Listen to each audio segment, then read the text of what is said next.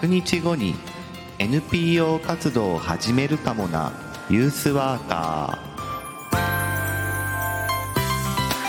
おはようございます。2月21日火曜日朝7時名古屋からお届けしています。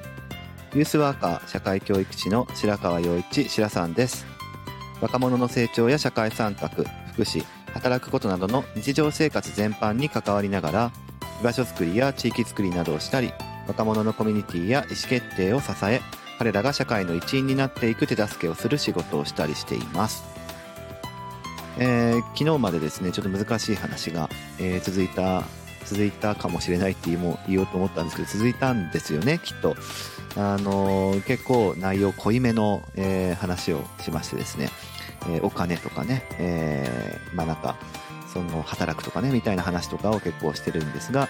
まあ、新しい習慣が始まったということで、えー、今日はですね、えー、毎週やっている、えー、若者が創作した物語名作劇場ということで、えー、それを紹介していきたいなというふうに思います。あのー、ですね、えー、個人的にもこれも思い出が深い、えー、話ですので、ぜひ聞いてください。えー、それでは今日もよろしくお願いいたします。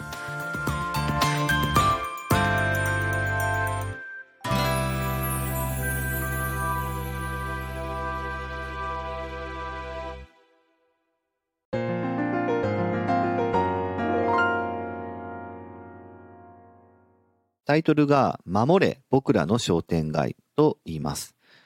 と言うんですが、実際はこのタイトルが付けられて、えー、物語が採用されて企画化したっていうことにはなってなくてですね、あの、この物語ができたのは、平成30年、えー、2019年ですか。えー、なんですけれども、あのー、まあ、ずっと、えー、お伝えしている通りですね、え、物語を作るワークショップっていうのを僕が、まあ、開発したんですが、そこで、え、いつもこう複数個の物語ができて、一番みんながやりたいなと思った物語を使って、え、まあ、企画作りをするということをしてたんですけれども、あの、この物語が採用されなかった理由はですね、え、他の物語に負けたっていうか、あの、選ばれなかったからなんですね。えー、2019年はでも豊作の年でですね、いろんなこう思い出深い物語があってですね、えー、その中でも惜しくも選ばれなかったんですけど、個人的には思い入れが強くて、えー、なので今日ここで紹介したいなというふうに思っています。あの、タイトルもなかったんですが、当時は、えー、ここでは守れ僕らの商店街というふうな名前で、えー、語ってみます。えっ、とですね、主人公は小学生の男の子ですね。で、まあ、現代と言ったらいいのかな。まあ、そんなに、あの、ファンタジーな世界ではなく、あの、現代っていう、まあ、設定です。で、えー、その男の子はですね、住んでるのが商店街なんですね。で、その商店街は、あの、まあ、今の日本で起こっている問題かなり反映してますけれども、まあ、高齢化が進んでいてですね、えー、そこの商店街はそんなに栄えてないというか、まあどっちかといったら錆びれてるというかね、えー、そういうような、商店街になっていて、で、だからお店を運営してるのは、その小学生の男の子のおじいちゃんおばあちゃんですね。えー、おじいちゃんおばあちゃん世代が、まあ運営、運営というか経営をしてるはずなんですが、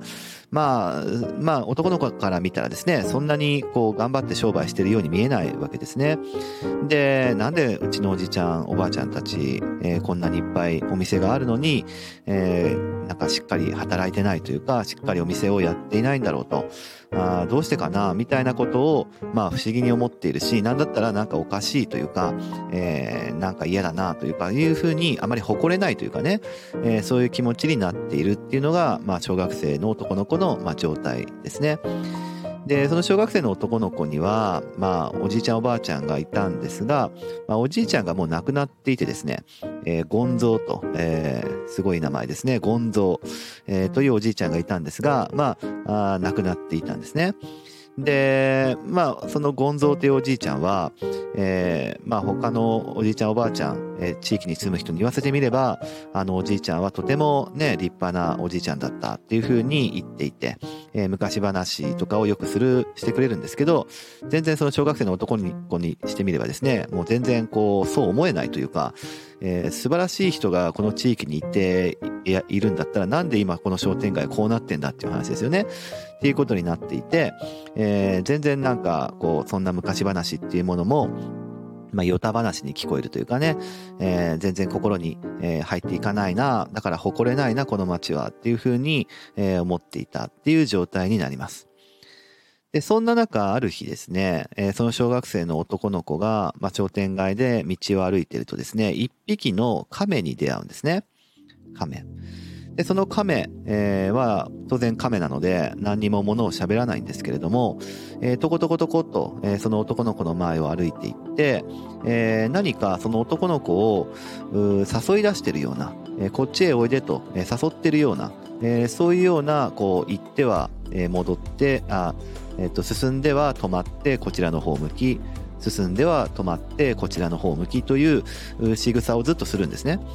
で男の子は何か不思議だなというふうに思いながら、えー、なんとなくですその亀の後をついていく、えー、ですね。そうすると亀は、えー、だんだんですねその歩く、スピードを速めてでもねゆっくり歩いてるんですよ。ゆっくり歩いてるはずなのになぜかスピードは速くて。でゆっくり歩けば歩くほどスピードは速くなってってだんだんですねその男の子と亀は、え、異空間に迷い込んでいくっていう道をたどっていきます。えー、だんだん周りの風景は溶けていってですね、えー、今とも思えぬ時間というようなのを過ごした後に、えー、その男の子と亀は、えー、過去のその自分の街の過去にタイムスリップしてしまいます。で気づいたらその亀は男の子の前から消えてるんですね。で、男の子は一人ぼっち。えー、ここはどこだろうっていうふうに、えー、最初は思うんですが、どうやら、えー、自分が生まれ育った町、商店街だということに、まあ、ほどなくして気づくわけですね。で、気づいて、えー、いたんですが、そうするといきなり、えー、その商店街の、こう、外側の方から、こう、すごい声、すごい音、すごい、えー、まあ、えー、なんか、賑わいというか、すごい声が聞こえてくるんですね。で、それは何かというと、えー、っとですね、建設屋さんの声だったんですね。で建設屋さんは、えー、この町をこう、まあ、上の人というかね、えー、都市計画の都市開発の煽りを受けてこの町を大改造するっていうことを、えー、まあ、命じられたそういう建設屋さんで、えブルトーザーとかそういうですね、えもう今にも工事をしようと、えするような格好をして、え道具を持って、えそういう重機を持って、えこの商店街の街を開発するために、えおとなしく明け渡しなさいこの場所みたいなことを言ってるんですね。で男の子は、え、それを目撃してその、え、対岸にはですね商店街の、え、ところに、え、たくさんの子供たちが、え、そこに抵抗してるんですねこの町は、えーと、なんか開発なんかさせないぞっつって自分たちの町なんだから商店街を守るんだみたいな感じで、えー、子供たちはワイワイワイワイ、えー、大人たちに歯向かっているわけですね。で主人公の男の子も小学生ですから、えーと、その抵抗する小学生の子たちと同じだっていうふうに、えー、きっとですね声を上げてた子あの男の、えーと、小学生たちは思ったんですね君もこっち来てあの早く声を上げてくれよって、えー、反対の声を上げてくれよっていうふうに巻き込まれてで男の子は訳も分からずここはどういう状況なんだろうっていうふうにも思いながらもまあその、えー、開発に反対みたいな感じで抵抗っていうものをしていくわけですね。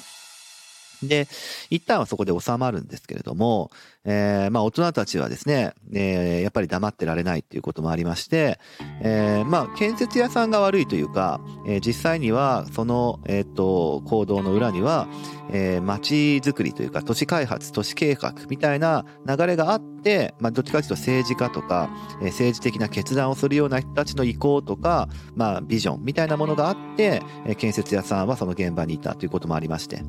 でも大人たちはどうしてもそこの街を開発したいんですね。えその街を開発することがこの、え街のためになるというふうに信じてやまないわけですから。でいろんな手を、えー、使ってそこの、えー、商店街を潰して、えー、まあ住居、えー、まあまあ一体こう住居にしたいということがあるんですが、えー、団地を作るみたいなことなのかもしれないし、えー、そういうことをしたいんですね。だから時代はきっと高度経済成長ぐらいの時期かなというふうに思うんですが、えー、まあ悪い政治家とかもいたりとかですね、賄賂を出して、えー、そのなんとかこう、こう便宜を図るというかですね、そういうようなことをするような大人もいれば、えー、なんか暴力によって力によって屈服させようとする大人もいたりとか、えー、そういうような大人たちもいっぱいいて、そこはそこで、えー、群像劇で面白いんですけども、えー、そこの一つ一つに対して子供たちはいろんな力を使って乗り越えていくんですね。えー、いたずらの力を使ったりとか、えー、断固として、こう、みんなで、えー、これは認めないぞっていう風な意志の強さを持ったりとかしながら、子供ならではの発想とか、えー、力とかっていうものを使いながら、自分たちの力で自分たちの街を守ろうっていう風にして、どんどん困難を乗り越えていくんですね。で、主人公の男の子は、あの、その一緒に活動する中で不思議な気持ちになっていくわけですね。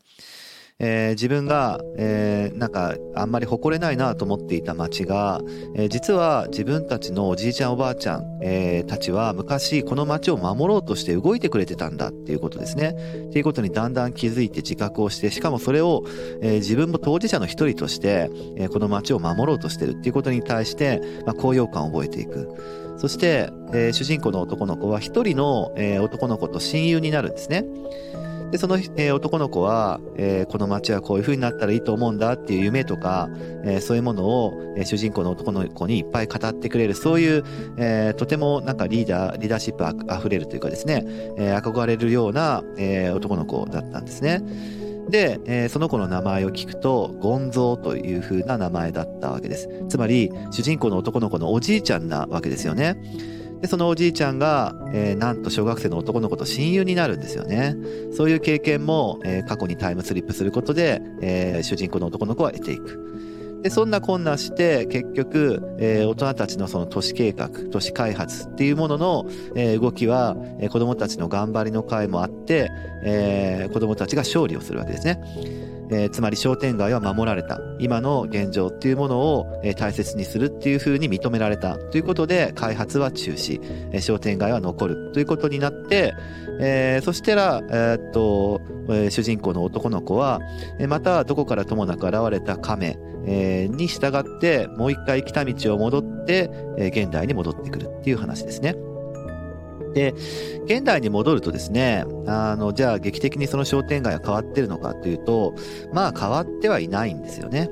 えー、主人公が、あの、いつも誇れないなと思っていた街と見た目は変わっていなかった。見た目は変わっていなかったんだけど、主人公の男の子はちょっと見方が変わった。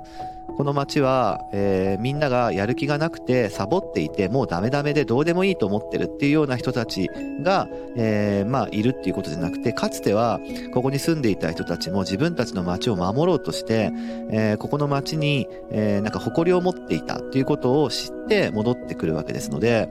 え、主人公の男の子はちょっとその街の見方が変わるんですね。で、その主人公の男の子は街の見方が変わったので、えー、さあ、これからどうしていこうかというふうに思っていたのでした。というのが、えー、物語の全体になります。えー、これが、守れ僕らの商店街というお話でした。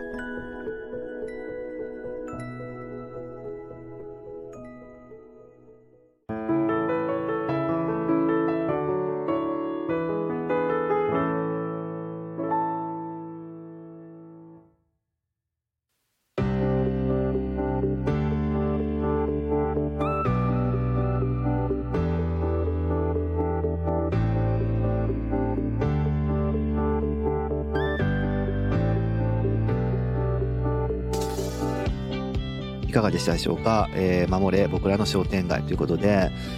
なんか社会的なテーマが詰まってるなというふうに思っていて、かなり好きですね、僕はね、この、で描こうと思えば都市開発をしようとする大人とそれに抵抗する子供たちのなんかいろんな攻防というかね描けそうじゃないですかかそこもなんかどういう乗り越え方をしたんだろうかみたいなのがすごい想像に膨らむしなんかこういたずらの力でこう乗り越えていくみたいな子供らしさみたいなところと大人のドロドロさみたいな、えー、利己的なところみたいなところに対してなんかすごい僕はワクワクするんですよね。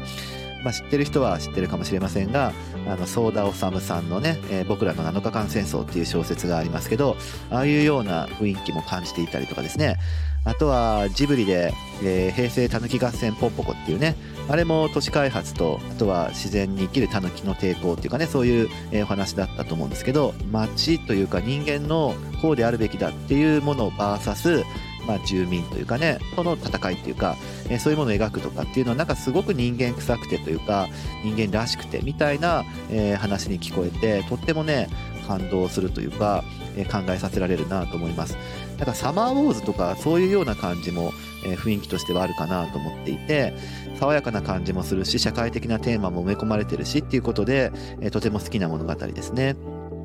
で裏エピソードっていうのがあって謎のね存在の亀っていたじゃないですか、えー、過去と現代をつなぐ案内人としての亀。ミヒャエル・エンデの「モモ」っていうね、えー、有名な古典の文学がありますけれどもあれもですね、えー、時空間を超える存在として亀が出てきたりとかあのその辺りもですねなんかモチーフが共通してるなっていうことがあったり亀っていうのは歩みが遅いという象徴だったりとか、するんですがそれがなんか都市開発とね人間みたいなとことなんかリンクするような気もしていてどういう意味があるんだろう示唆があるんだろうっていうふうにも考えさせられるしあとはねこの物語が、え、なんでこれをえ、選ばなかったかっていうと作成した、え、若者たちがね、え、この物語はもう一編の長編映画を見たような感じでとても満足したからもうこれで大丈夫ですっていうふうに言ったんですよ。これね素晴らしいことだなと思っていてもう満足ですともう私たちは、えこの物語を十分味わいましたって、えいう風なところで、え気持ちとして完了してたんで別の物語を選ぼうっていう風になったんですね。確かにねこの物語は本当に、えー、それだけで豊かなこういろんな情景が思い浮かんできてその物語を創作する側にとってもだし、えー、聞く側にとっても、えー、豊かなものを呼び起こさせるっていうことがあって、えこの若者がもう満足しましたっていうのはねこの物語作りというものの力を象徴する出来事だと思うしとても大きいパワーをね、え持つんだなというふうに僕が自覚をしたということでもあります。え守れ僕らの商店街ということで物語名作劇場として紹介をいたしました、えー、それではまた明日も聞いてください。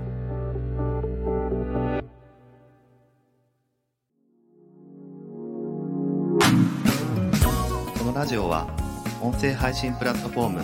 スタンド .fm からお届けしています。Apple Podcast、Spotify、Amazon Music、Google Podcast からもお聞きいただけます。番組へのお便りはスタンド .fm のレターからお送りください。文章などのコンテンツを配信するメディアプラットフォームノートでも記事を書いています。明日もどうぞ聞いてくださいね。しらさんでした。